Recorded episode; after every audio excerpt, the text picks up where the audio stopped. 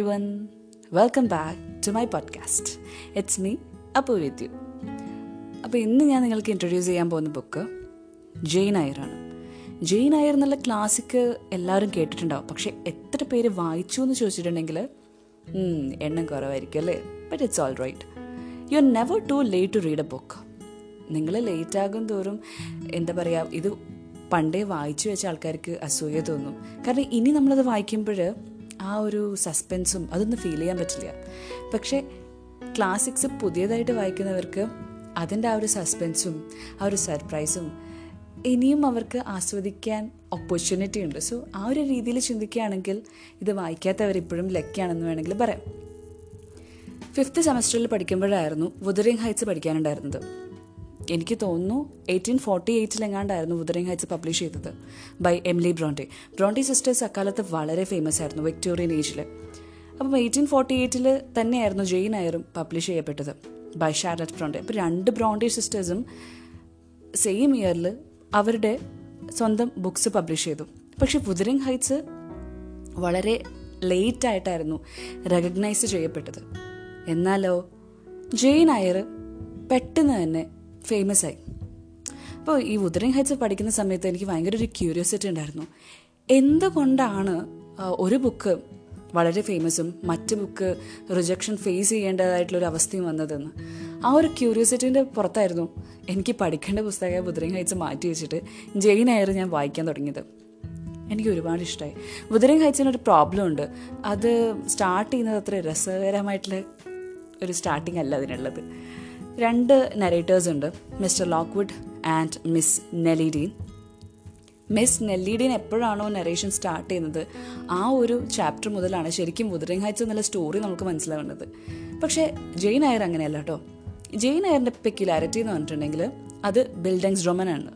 Buildings Roman എന്ന് പറഞ്ഞിട്ടുണ്ടെങ്കിൽ ഒരു ആ ക്യാരക്ടറിന്റെ ഈ ഏതെങ്കിലും ഒരു ഒരു വർക്ക് ബിൽഡിങ്സ് റോമൻ ആണെന്ന് പറയുന്നുണ്ടെങ്കിൽ ആ ഒരു വ്യക്തിയുടെ ആ അതിലത്തെ പ്രൊട്ടാഗനിസ്റ്റിന്റെ സ്റ്റോറി ചൈൽഡ്ഹുഡ് മുതൽ ആളുടെ ഒരു മാരേജ് വരെ അല്ലെങ്കിൽ ഒരു പെർട്ടിക്കുലർ ഇയർ വരെയുള്ള കഥ ഒരു ക്രൊണോളജിക്കൽ ഓർഡറിൽ പറഞ്ഞു പോകും. അത് വായിക്കാനും രസമാണ്. കാരണം നമുക്ക് ആ ഒരു കണക്ഷൻ കിട്ടും. അപ്പം അതുപോലത്തെ ഒരു വർക്കാണ് ജെയിൻ അയർ എന്നുള്ളത് ഇത് എഴുതിയത് ഞാൻ നേരത്തെ പറഞ്ഞ പോലെ ബ്രോണ്ടി സിസ്റ്റേഴ്സിൽ ഏറ്റവും ഫേമസ് ആയിട്ടുള്ള ഷാർലറ്റ് ബ്രോണ്ടിയാണ് ഇവരുടെ റൈറ്റിങ്ങും നല്ല ഇൻട്രസ്റ്റിംഗ് ആയിട്ടുള്ള റൈറ്റിംഗ് ഒക്കെ തന്നെയാണ്. പെട്ടെന്ന് തന്നെ ഞാനിത് വായിച്ചു തീർന്നു കേട്ടോ നല്ല രസമായിരുന്നു വായിക്കാൻ ജെയിനിന്റെ ഒരു ലൈഫ് സ്റ്റോറി അപ്പം ഷാർലറ്റ് ബ്രോണ്ടയുടെ ഫസ്റ്റ് ബുക്ക് എന്ന് പറയുന്നത് ദ പ്രൊഫസർ എന്നുള്ളൊരു ബുക്കായിരുന്നു പക്ഷെ അത് റിജക്റ്റ് ചെയ്യപ്പെട്ടു. അങ്ങനെയാണ് ജെയിൻ അയർ വായി റൈറ്റ് ചെയ്യാൻ ഇവർ സ്റ്റാർട്ട് ചെയ്തത്. പക്ഷെ ജെയിൻ അയർ ഒരു ക്ലാസിക് ആയി മാറുക ചെയ്തത്. ഇപ്പം ഇതിൽ നിന്ന് കിട്ടുന്ന പാഠം എന്ന് പറഞ്ഞിട്ടുണ്ടെങ്കിൽ ജെ കെ റോളിങ്ങിന്റെ ഒക്കെ ലൈഫ് പോലെ എത്ര റിജക്ഷൻസ് ഫേസ് ചെയ്താലും പ്രശ്നമില്ല. One day each and every one will get recognised നിങ്ങൾക്ക് പാഷൻ ഉണ്ടെങ്കിൽ. അപ്പോൾ റിജക്ഷനെ പേടിച്ചിട്ട് നിങ്ങളൊന്നും അറ്റംപ്റ്റ് ചെയ്യാതിരിക്കരുത്. അപ്പോൾ ഞാൻ സ്റ്റോറിയിലേക്ക് കിടക്കാം. കിടക്കട്ടെ? കിടക്കല്ലേ ഓക്കെ ഞാൻ ഡീറ്റെയിൽ ആയിട്ടൊന്നും പറയുന്നില്ല കേട്ടോ. ജസ്റ്റ് നിങ്ങൾക്ക് അറിയാൻ വേണ്ടിയിട്ട് പറയുന്നു മാത്രം. എന്തായിട്ടും കഴിഞ്ഞ പോഡ്കാസ്റ്റിൽ പോലെ ഈ പോഡ്കാസ്റ്റിലും ഞാൻ ഇതിന്റെ ക്ലൈമാക്സ് പറയുന്നതായിരിക്കില്ല. നിങ്ങൾ എന്നെ പോയിട്ട് വായിച്ചിട്ട് ക്ലൈമാക്സ് കണ്ടുപിടിക്കണം കേട്ടോ. ഓക്കെ ഇപ്പോൾ തുടങ്ങല്ലേ? ഓക്കെ തുടങ്ങാം. ഇത് സ്റ്റാർട്ട് ചെയ്യുന്നത് ജെയിന് ഒരു പത്ത് വയസ്സുണ്ടാകുമ്പോഴാണ്. ഇവൾ ഒരു ഓഫനാണ് അപ്പോൾ ആൾ എടുത്ത് വളർത്തിയത് മെറ്റേണൽ അങ്കിളാണ് അമ്മയുടെ സഹോദരനായിരുന്നു. പക്ഷേ അമ്മയുടെ സഹോദരന്റെ ഭാര്യയ്ക്ക് അങ്കിളിന്റെ വൈഫിന് ജെയിനിന് അത്ര ഇഷ്ടമല്ലായിരുന്നു. കാരണം അറിയാലോ ഒരു ഫാമിലിയിൽ നമ്മൾ വേറൊരു ഫാമിലി മെമ്പർ മരിച്ചിട്ടാകുമ്പം അവരുടെ മക്കളെ അഡോപ്റ്റ് ചെയ്യുമ്പോഴുണ്ടാവുന്ന പ്രശ്നങ്ങൾ ആ ഫാമിലിയിലും ഉണ്ടായിരുന്നു. അങ്കിൾ മരിക്കാൻ നേരത്ത് ആളുടെ വൈഫിനോട് that is Mrs Reed Mrs Reed എന്നായിരുന്നു ഈ ആന്റീനെ റെഫർ ചെയ്യുന്നത്. സോ മിസ്സസ് റീഡിനോട് പറഞ്ഞത് ഒരു ലാസ്റ്റ് വിഷായിട്ട് പറഞ്ഞത്. ജെയിനെ എടുത്ത് വളർത്തണം എന്നായിരുന്നു ഇയാൾ മരിച്ചു മരിച്ചാലും ജെയിനെ പൊന്നുപോലെ വളർത്തണം എന്നായിരുന്നു അപ്പോൾ ആ ഒരു വാക്ക് പാലിക്കാൻ വേണ്ടിയിട്ട് മിസ്സിസ് റീഡ് ജെയിനെ വളർത്താൻ തുടങ്ങി. പക്ഷേ മിസ്സിസ് റീഡിനും അവരുടെ മൂന്ന് മക്കൾക്കും ജെയിന് ഒട്ടും ഇഷ്ടമല്ലായിരുന്നു. എപ്പോഴും ദേഷ്യമായിരുന്നു. കാരണം അവരുടേതല്ല. അതുകൊണ്ട് തന്നെയാണ്. മിസ്സിസ് റീഡിന്റെ മക്കളിൽ ആരെന്ത് തെറ്റ് ചെയ്താലും അത് അവസാനം പഴി ചാരുക ആരായിരിക്കും ഒബ്വിയസ്ലി എല്ലാവർക്കും അറിയുന്ന പോലെ ജെയിനെ തന്നെയായിരുന്നു. അങ്ങനെ ഒരു പ്രാവശ്യം ഇവളെ ഒരു റെഡ് റൂം എന്ന് പറഞ്ഞൊരു റൂമുണ്ട് അവിടെ ഇയാളെ അടച്ചിടുന്നൊക്കെയുണ്ട് ജെയിനെ ആ റെഡ് റൂമിൽ ആ കുട്ടീനെ അടച്ചിരുന്ന സമയത്ത് അവൾ അങ്കിളിന്റെ ഗോസ്റ്റിനെ കണ്ടതായിട്ടൊക്കെ പറയുന്നുണ്ട്. ഒരു കൊച്ചു കുട്ടീനെ നമ്മൾ അങ്ങനെ ഐസൊലേറ്റ് ചെയ്യുമ്പോൾ ഉണ്ടാകുന്ന പേടി അത് തന്നെയായിരുന്നു അവിടെയും പ്രശ്നം. അങ്ങനെ ഇവളെ ട്രീറ്റ് ചെയ്യാൻ വേണ്ടിയിട്ട് എന്തൊക്കെ അസുഖം വന്നിട്ട് ട്രീറ്റ് ചെയ്യാൻ വേണ്ടിയിട്ട് ഒരു ഡോക്ടറൊക്കെ വരുന്നുണ്ട്. ആ ഡോക്ടർ പറഞ്ഞ പ്രകാരമാണ് പിന്നീട് ജെയിനെ വേറൊരു സ്കൂളിലേക്ക് അയക്കാൻ വേണ്ടിയിട്ട് മിസ്സസ് റീഡ് തീരുമാനിക്കുന്നത്.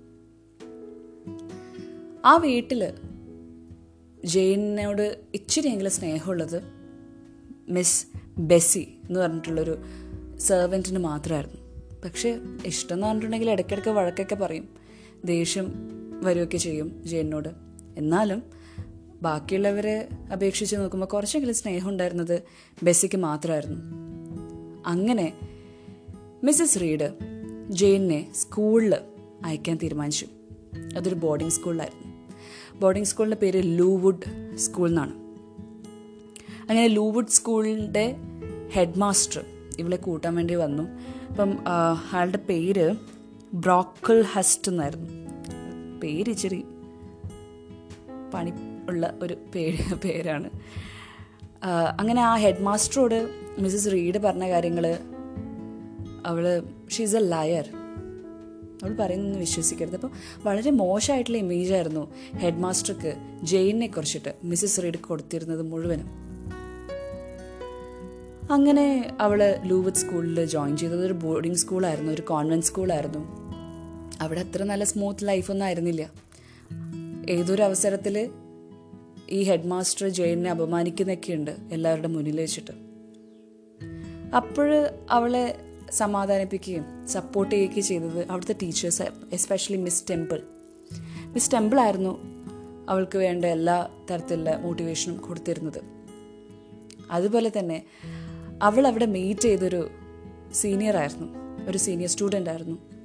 Helen Burns. ഹെലൻ ബേൺസുമായിട്ട് വളരെ അടുത്തൊരു റിലേഷൻ അവൾക്കുണ്ടായിരുന്നു. നല്ലൊരു ബ്യൂട്ടിഫുൾ ഫ്രണ്ട്ഷിപ്പ് കാരണം ഹെലൻ ബേൺസ് ഒരുപാട് അവിടെ അനുഭവിച്ചതാണ്. അവൾക്ക് അറിയാം അവിടുത്തെ ലൈഫ് എങ്ങനെയാണ് എന്നൊക്കെ അപ്പം അതുമായിട്ട് അങ്ങ് അഡ്ജസ്റ്റ് ചെയ്ത് പോകുന്നു. ആ ഒരു അവളുടെ എക്സ്പീരിയൻസ് വെച്ചിട്ട് ഹെലൻ ഒരുപാട് അഡ്വൈസൊക്കെ ജെയിനിന് കൊടുക്കുന്നൊക്കെയുണ്ട്. ഒരു ബ്യൂട്ടിഫുൾ ഫ്രണ്ട്ഷിപ്പ് പക്ഷേ ആ ഇടയ്ക്കൊരു അസുഖം വരികയും ലൂവുഡ് സ്കൂളിൽ മുഴുവനും ഒരുപാട് കുട്ടികൾക്ക് അസുഖം ബാധിച്ച് അവർ മരിക്കുന്നൊക്കെയുണ്ട്. അതിൽ ഹെലനും മരിച്ചു പോകുന്നൊക്കെയുണ്ട് അങ്ങനെ ഒരുപാട് വർഷങ്ങൾ കഴിയുന്നു. ഒരുപാട് വർഷം അവൾ അവിടെ പഠിച്ചു. പഠിച്ചതിന് ശേഷം രണ്ട് വർഷം ലൂവുഡ് സ്കൂളിൽ തന്നെ ആൾ ടീച്ചറായിട്ട് വർക്ക് ചെയ്യുകയും ചെയ്തു. അതിനുശേഷം അവൾക്ക് ഒരു ബോധോദയുണ്ടായി എന്താണെന്നറിയോ? ഇങ്ങനെ തന്നെ പോയിട്ടുണ്ടെങ്കിൽ എന്താ കംഫർട്ട് സോണിൽ നിന്നിട്ട് നമ്മൾ പ്രവർത്തിച്ചിട്ട് കാര്യമൊന്നുമില്ല. I have to get out of this comfort zone അങ്ങനെ അവൾ അഡ്വർടൈസ്മെന്റ് കൊടുത്തു. ഗവർണസ് ആകാൻ താല്പര്യമുണ്ടെന്ന്. ഗവർണസ് എന്ന് പറഞ്ഞാൽ ഇന്നത്തെ ഒരു കോണ്ടാക്സ്റ്റിൽ പറയുകയാണെങ്കിൽ ഒരു ട്യൂഷൻ ടീച്ചറായിട്ടൊക്കെ വർക്ക് ചെയ്യാൻ താല്പര്യമുണ്ടെന്നുണ്ട്. അങ്ങനെ ഇവളൊരു അഡ്വർടൈസ്മെന്റ് കൊടുത്തു. ആ അഡ്വർടൈസ്മെന്റ് കണ്ടിട്ട് തോൺ ഫീൽഡ് ഹാൾ എന്ന് ഒരു ഒരു പാലസ് പാലസ് എന്ന് വേണമെങ്കിൽ പറയാം.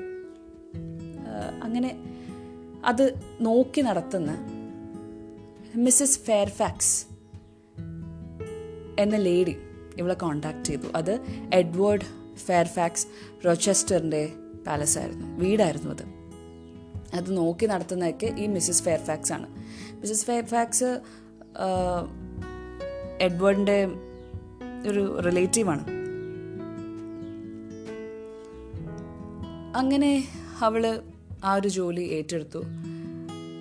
ആ ജോലി ഏറ്റെടുക്കുമ്പോൾ ജെയിൻ ആകെ പതിനെട്ട് വയസ്സായിരുന്നു. പതിനെട്ട് വയസ്സിൽ അവൾ ജോലി ചെയ്യാൻ ആരംഭിച്ചു ഗവർണൻസ് ആയിട്ട് അവിടെ റോച്ചസ്റ്റ് വളർത്തിയിരുന്ന ഒരു ഫ്രഞ്ച് ഗേളിനെ പഠിപ്പിക്കാനായിരുന്നു ജെയിൻ അങ്ങോട്ട് വിളിച്ചത്. അങ്ങനെ ആദ്യം അവൾ അവിടെ കയറി ചെല്ലുമ്പോൾ റോച്ചസ്റ്റർ ഉണ്ടായിരുന്നില്ല. പിന്നീട് ഒരു ദിവസം അവൾ നടന്നു വരുമ്പോൾ ഒരു കുതിരപ്പുറത്ത് ഏറി ഒരാൾ വരികയാണ്. ആ കുതിര എന്തിലോ സ്ലിപ്പായി. അതങ്ങനെ കുതിച്ചു ചാടിയ സമയത്ത് റോജസ്റ്റർ തെറിച്ചു വീണു. അങ്ങനെ ആളെ സഹായിച്ച് ശരിക്കും കുതിരപ്പുറത്ത് കയറാനൊക്കെ ജെയിൻ സഹായിക്കും. പിന്നീടാണ് മനസ്സിലാവുന്നത് തന്റെ യജമാനായിരുന്നു ആ കുതിരപ്പുറത്തുനിന്ന് തെറിച്ചു പോയതെന്നൊക്കെ ആൾ തിരിച്ചറിയുന്നൊക്കെ ഉണ്ട് അങ്ങനെ അവൾ റോജസ്റ്ററുമായിട്ട് അടുക്കുകയാണ്. ആ പിന്നീടുള്ള സ്റ്റോറിയിലൊക്കെ അവർ തമ്മിലുള്ള അടുപ്പത്തിനെയാണ് കാണിക്കുന്നത്. ആദ്യം റോചസ്റ്റർ ഒരു പ്രത്യേക രീതിയിലായിരുന്നു പെരുമാറിയത്. അവൾ വെറുതെ ക്വസ്റ്റ്യൻ ചെയ്യുക അവൾ എന്താ പറയുക ചൂടാക്കാൻ നോക്കുക വെറുതെ ഇങ്ങനെ വെറുപ്പിക്കുക എന്നൊക്കെ പറയില്ലേ ദേഷ്യം പിടിപ്പിക്കുക. പിന്നെ സ്ലോലി സ്ലോലി ഗ്രാജുവലി അങ്ങനെയായിരുന്നു അവരടുത്തത് വളരെയധികം അടുത്തു. അങ്ങനെ അവർ കല്യാണം കഴിക്കാൻ തന്നെ തീരുമാനിച്ചു. അങ്ങനെ കല്യാണ ദിവസമായി ജെയിന്റെ ജെയിനും റോജസ്റ്ററും പള്ളിയിലേക്ക് പോയി. അപ്പോൾ ഇതിന്റെ ഇടയിൽ ഒരു കാര്യം നടക്കുന്നു കേട്ടോ അത് ഞാൻ പറയാൻ മറന്നു. ഇടയ്ക്ക് വെച്ച് റോജസ്റ്ററിന്റെ മുറിയിൽ തീ പിടിക്കുന്നൊക്കെയുണ്ട് ഒരു രാത്രി.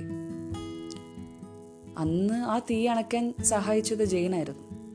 പിന്നീട് ഇടയ്ക്ക് ചിരിയൊക്കെ കേൾക്കും ആ ഒരു വലിയ വീട്ടിൽ നിന്ന് പക്ഷേ അത് ആരാണെന്ന് ജെയിനെ അറിയില്ലായിരുന്നു. പലപ്പോഴും അവിടുത്തെ ഒരു സെർവന്റിന്റെ പേര് പറഞ്ഞ് ഒഴിഞ്ഞു മാറാനായിരുന്നു റോജസ്റ്റർ ഇഷ്ടം. അങ്ങനെ അവരുടെ കല്യാണ ദിവസമായി. ചേർച്ചിലെത്തി അപ്പോഴാണ് ഒരാൾ വന്നിട്ട് പറയുന്നത് Rochester is already married she's in the attic ഇത് കേട്ട ജെയിൻ ആകെ ഞെട്ടിപ്പോയി. എന്ത്? അറ്റിക്കിൽ റോച്ചസ്റ്ററിന്റെ ഭാര്യ ഉണ്ടെന്നോ ആദ്യം റോച്ചസ്റ്റർ ഒന്ന് പതറിപ്പോയി. പിന്നെ ആൾ കൺഫ്യസ് ചെയ്തു. ശരിയായിരുന്നു. ആൾ ഓൾറെഡി വിവാഹിതനായിരുന്നു. പക്ഷേ വിവാഹം കഴിച്ച് ബർത്ത ബർത്ത എന്നുള്ള ആ പെൺകുട്ടി ഷി വാസ് എ ലുനാറ്റിക് അതുകൊണ്ട് ആളെ അറ്റിക്കിൽ പൂട്ടി വെച്ചിട്ടാണ് ഉണ്ടായിരുന്നത്. കാവലിനായിട്ട് ഒരു സെർവന്റിനെ നിർത്തിയിട്ടുണ്ട്. അപ്പം അന്ന് റോച്ചസ്റ്ററിന്റെ മുറിക്ക് തീ കൊളുത്തിയതും വിവാഹ തലേന്ന് ജെയിനിന്റെ വസ്ത്രം കീറി മുറിച്ചതൊക്കെ ബർത്തിയായിരുന്നു ഇതൊന്നും ജെയിൻ അറിയുന്നുണ്ടായിരുന്നില്ല.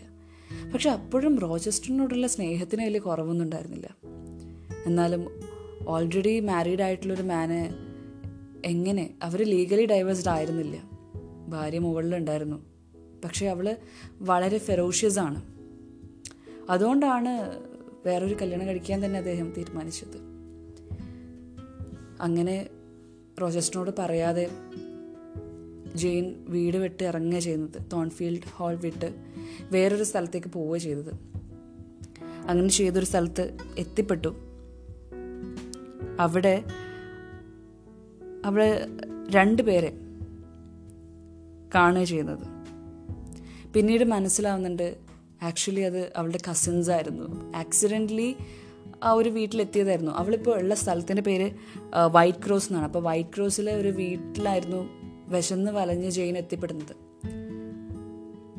അവിടുത്തെ ആ രണ്ട് സ്ത്രീകൾ അവളുടെ കസിൻസ് ആയിരുന്നു എന്ന് ലേറ്റർ മനസ്സിലാവുന്നു. അവിടെ വേറൊരാളെയും കൂടി പരിചയപ്പെടുന്നുണ്ട് മിസ്റ്റർ ജോൺ റിവേഴ്സ് അതും കസിനായിരുന്നു അങ്ങനെ അവർ മൂന്നുപേരും ഒരുമിച്ച് ജീവിക്കുന്നു. കുറച്ച് നാൾ കഴിഞ്ഞപ്പോൾ ജോൺ റിവേഴ്സ് ആക്ച്വലി ഒരു മിഷണറി വർക്കൊക്കെ കൊണ്ട് നടക്കുന്ന ആളാണ്. അതൊക്കെ ചെയ്ത് നടക്കുന്ന ഒരാളാണ്. അങ്ങനെ ജോൺ റിവേഴ്സ് ഒരു ദിവസം ജെയിനെ പ്രപ്പോസ് ചെയ്യുന്നൊക്കെ ഉണ്ട്. പക്ഷേ അവൾക്കത് അക്സെപ്റ്റ് ചെയ്യാൻ ഭയങ്കര പാടായിരുന്നു. കാരണം ആളുടെ മനസ്സ് നിറയെ റോച്ചസ്റ്റർ ആയിരുന്നു. പക്ഷേ ഇനി ഒരിക്കലും റോച്ചസ്റ്ററിനെ കാണാൻ പറ്റില്ല എന്നുള്ള ആ ഒരു ബോധത്തോട് അവൾ ഇങ്ങനെ അക്സെപ്റ്റ് ആ ആ ഒരു ബോധം അവളിങ്ങനെ അലട്ടിക്കൊണ്ടിരുന്നു. അതുകൊണ്ട് അവസാനം അവൾ ഓക്കെ പറഞ്ഞു ആ പ്രപ്പോസലിനോട് ശരി എന്നാൽ നമുക്ക് വിവാഹം കഴിക്കാം. പക്ഷെ മിസ്റ്റർ ജോൺ റിവേഴ്സ് മിഷണറി വർക്കിന് ഒരു ആളെ വേണമായിരുന്നു. അതിനു വേണ്ടിയിട്ടാണ് ആക്ച്വലി ജയനെ പ്രപ്പോസ് ചെയ്യുന്നത്. അങ്ങനെ കസിനുമാണ് റിലേറ്റീവാണ് അങ്ങനെയൊക്കെ അറിഞ്ഞപ്പോൾ അവൾ ഓക്കെ പറഞ്ഞു. പിന്നീടാണ് അറിയുന്നത് അവളുടെ അങ്കിൾ മരിച്ചുപോയി. ആ അങ്കിളിന്റെ പേരിലുള്ള എല്ലാ പ്രോപ്പർട്ടിയും ജെയിന്റെ പേരിൽ എഴുതി വെച്ചു എന്ന് അങ്ങനെ ഒരൊറ്റ രാത്രി കൊണ്ട് ജെയിൻ ബില്യനെയറായി പക്ഷെ പിന്നീട് അവൾക്കൊരു ദിവസം തോൺഫീൽഡ് ഹാളിലേക്ക് തിരിച്ചു പോകണമെന്നൊരാഗ്രഹം തോന്നി. അവൾ പോയി. അവൾ പോയി ആ സമയത്ത് തോൺഫീൽഡ് ഹാളിൽ ആരും കാണാനൊന്നുമില്ല. ആ വഴിക്ക് നടന്നു വരുന്ന ഒരാളോട് ചോദിച്ചപ്പോൾ അയാൾ പറഞ്ഞത് തോൺഫീൽഡ് ഹാൾ കത്തിപ്പോയി എന്നാണ്. അപ്പോൾ റോച്ചസ്റ്ററോ? അപ്പോൾ അദ്ദേഹം പറഞ്ഞു എനിക്കറിയില്ല. ഇത് ക്ലൈമാക്സിന് തൊട്ട് മുന്നേയുള്ള ചാപ്റ്ററാണ് ഇനി ഞാൻ ചോദിക്കാൻ വന്ന ക്വസ്റ്റ്യൻ നിങ്ങൾ കണ്ടെത്തണം. റോച്ചസ്റ്റർ മരിച്ചോ? എങ്ങനെയാണ് ആ വീട് മുഴുവനും കത്തിയത്? ഇനി അവൾക്ക് മീറ്റ് ചെയ്യാൻ പറ്റുമോ ജെയിൻ ഇനി മീറ്റ് ചെയ്യുന്നത് ഗ്രേവി യാർഡിലാണോ അതോ വേറെ എവിടെയെങ്കിലും വെച്ച് റോജസ്റ്ററിനെ കാണാൻ പറ്റുമോ ഇതിനുള്ള ഉത്തരം ഞാൻ പറയത്തില്ല. അതോ ജെയിൻ ഇനി മിസ്റ്റർ ജോൺ റിവേഴ്സിനെ കല്യാണം കഴിക്കുമോ ഞാൻ പറയത്തില്ല കേട്ടോ. ഇതൊക്കെ നിങ്ങൾക്ക് ഞാൻ വിട്ടു തന്നിരിക്കുന്നു. ഇങ്ങനെയെല്ലാം പറഞ്ഞിട്ടുണ്ടെങ്കിൽ അതിന്റെ ഒരു ഒരു രസമുഖത്തില്ലേ? അതുകൊണ്ട് എന്റെ പ്രിയപ്പെട്ട ലിസണേഴ്സ് ജെയിൻ ആയിരുന്നല്ല ക്ലാസിക് നോവൽ വായിക്കാൻ ശ്രമിക്കണം. ലാംഗ്വേജ് ഇടയ്ക്കൊക്കെ കുറച്ച് പ്രശ്നമൊക്കെ ഉണ്ടാവുമായിരിക്കും. കാരണം ഫ്രഞ്ച് ഗേളിനെയാണ് പഠിപ്പിക്കുന്നത്. അപ്പം കുറച്ച് ഫ്രഞ്ച് ടേംസ് ഒക്കെ അതിൽ വരുന്നുണ്ട്. ബട്ട് നെവർ മൈൻഡ് നിങ്ങൾക്കിത് വായിക്കാൻ പറ്റും. നല്ല രസമാണ് വായിക്കാനൊക്കെ. അപ്പോൾ വായിക്കും എന്ന് ഞാൻ പ്രതീക്ഷിക്കുന്നു. ഇന്ന് ഞാൻ പറയാൻ പോകുന്നത് ഇതിലെ കുറച്ച് ഇൻട്രസ്റ്റിംഗ് ആയിട്ടുള്ള ലൈൻസ് ആണ്. സോ ഫസ്റ്റ് എനിക്ക് ഇഷ്ടപ്പെട്ടത് ഇഷ്ടപ്പെട്ടത് എന്നല്ല ഇന്നത്തെ ഒരു സിറ്റുവേഷനായിട്ട് കണക്ട് ചെയ്യാൻ പറ്റുന്ന ഒരു line disease had thus become an inhabitant of Lowood and death its frequent visitor ഇത് ലൂവത്ത് സ്കൂളിൽ ഞാൻ പറഞ്ഞു ഒരുപാട് പേർക്ക് അസുഖം വരാനൊക്കെ തുടങ്ങി അപ്പോൾ ആ സമയത്ത് ജെയിൻ പറയുന്ന കാര്യമാണ്. ഈ ഫുൾ നോവൽ എഴുതിയിട്ടുള്ളത് ഫസ്റ്റ് പേഴ്സൺ നെറേറ്റീവിലാണ് ജെയിൻ നെറേറ്റ് ചെയ്യുന്നത് പോലെ തന്നെയാണ് എഴുതിയിട്ടുള്ളത്. അപ്പോൾ അവൾ പറയാണ് disease had thus become an inhabitant of Lowood ലൂവുഡിൽ താം ഒരു താമസക്കാരനായി മാറി അസുഖങ്ങളൊക്കെ. And death its frequent visit ഒരു ഗസ്റ്റ് ഒക്കെ വരുന്ന പോലെ ഫ്രീക്വന്റ് ആയിട്ട് വിസിറ്റ് ചെയ്യാൻ തുടങ്ങി. മരണം. ഇന്നത്തെ ഒരു അവസ്ഥയായിട്ട് വളരെയധികം നമുക്ക് ചേർത്ത് വായിക്കാൻ പറ്റുന്ന ഒരു വരിയാണത്. പിന്നീട് ഉള്ളൊരു ഒരു വാക്കാണ് എനിക്ക് ഇൻട്രസ്റ്റിംഗ് ആയിട്ട് തോന്നിയത്. റസൂഖം റസൂഖം യാ which means I shall rise again ഞാൻ പറഞ്ഞു ജെയിൻ വളരെ ഇഷ്ടപ്പെട്ടിരുന്ന ഒരു കുട്ടിയുണ്ടായിരുന്നു ലൂവത്ത് സ്കൂളിൽ ഹെലൻ ബേൺസ് സോ ഹെലൻ മരിച്ച സമയത്ത് അവളുടെ ശവക്കല്ലറയിൽ എഴുതപ്പെട്ട വരിയായിരുന്നത് ഒരു സുഖം. ഐ ഷാൽ ട്രൈസ് അഗൈൻ ഞാൻ ഇനിയും ഉയർത്തെഴുന്നേൽക്കും. പിന്നെ ഉള്ളത് ജെയിൻ അയർ റോജസ്റ്ററിനോട് പറയുന്ന ഒരു വാക്കാണ്. ഞാൻ പറഞ്ഞു ആദ്യത്തെ നാളുകളിലൊന്നും റോജസ്റ്ററും ജെയിനും അത്ര നല്ല ടേംസിലൊന്നും ആയിരുന്നില്ല. ചുമ്മാ അവളെ ദേഷ്യം പിടിപ്പിക്കാൻ പലപ്പോഴും റോജസ്റ്ററി ശ്രമിച്ചിട്ടുണ്ടായിരുന്നു. പക്ഷെ അതൊക്കെ ആളുടെ കളിയുടെ ഭാഗമായിരുന്നു.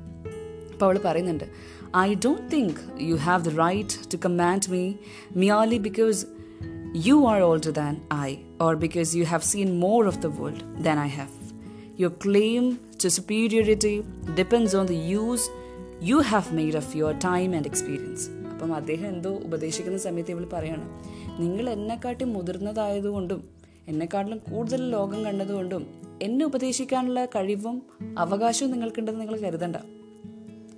കാരണം അത്തരത്തിലുള്ളൊരു സുപ്പീരിയോറിറ്റി വരണമെങ്കിൽ നമ്മൾ ഏജ് ആകുകയോ അല്ലെങ്കിൽ കൂടുതൽ വേൾഡ് കാണുമൊന്നും വേണ്ട. പകരം നമ്മളുടെ ടൈമും എക്സ്പീരിയൻസും കറക്റ്റായിട്ട് യൂട്ടിലൈസ് ചെയ്താൽ മതി. നല്ലൊരു സ്റ്റേറ്റ്മെന്റ് ആണല്ലേ ആ എനിക്കും ഇഷ്ടപ്പെട്ടു.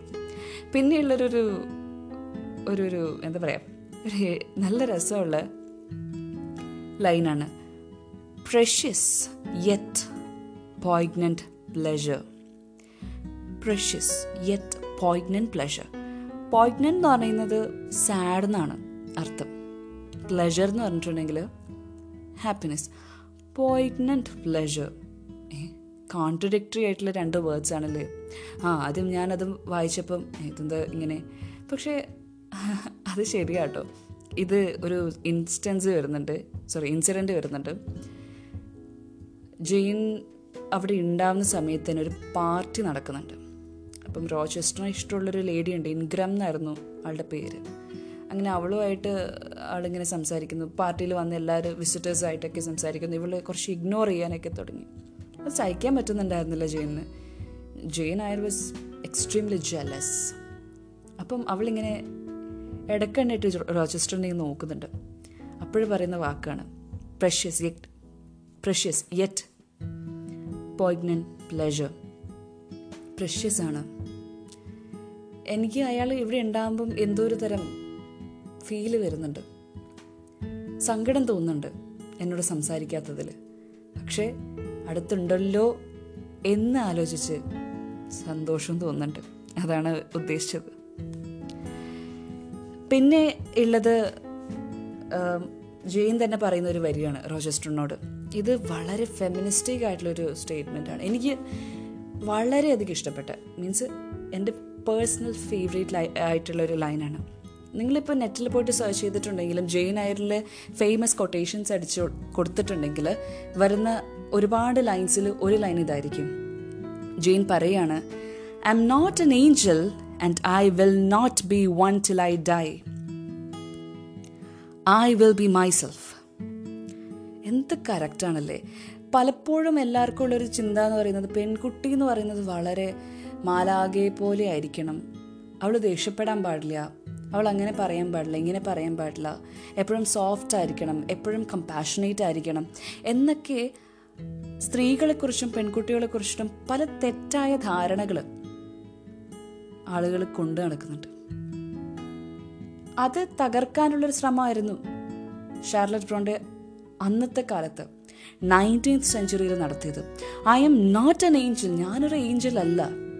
And I will not be one to lie die ഞാൻ മരിക്കുന്നത് വരെ ഒരിക്കലും ഞാൻ അങ്ങനെ ആകാൻ ശ്രമിക്കത്തുമില്ല.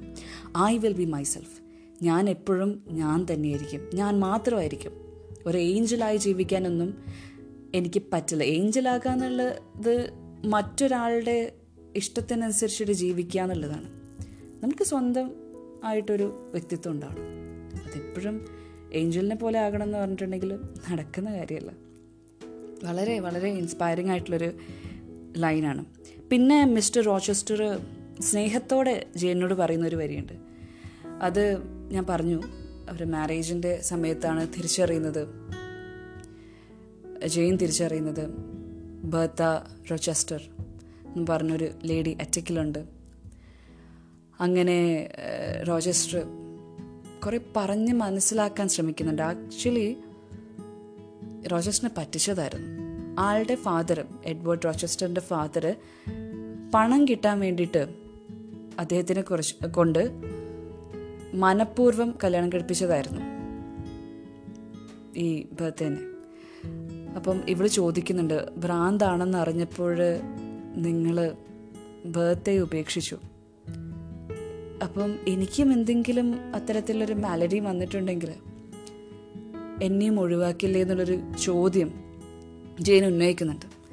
ആ സമയത്ത് അദ്ദേഹം പറയാ every atom of your flesh is as dear to me as my own in my pain and sickness it would still be clear നിന്റെ ഓരോ എല്ലാം എനിക്ക് അത്രമേൽ പ്രിയപ്പെട്ടതാണ്.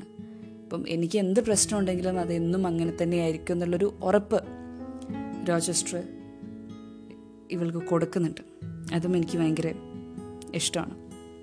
അപ്പോൾ ഇത്രയൊക്കെയാണ് എനിക്ക് ജെയിൻ ആയിരുന്നുള്ള വർക്കിൽ ഇഷ്ടപ്പെട്ട വാക്കുകൾ അല്ലെങ്കിൽ ഐ മീൻ കൊട്ടേഷൻസ് അപ്പോൾ ഈ ഒരു സ്റ്റോറി വായിച്ചതിന് ശേഷം എന്റെ ടീച്ചേഴ്സായിട്ട് ഞാൻ ഡിസ്കസ് ചെയ്യാറുണ്ട് ചെയ്യാറുണ്ട്.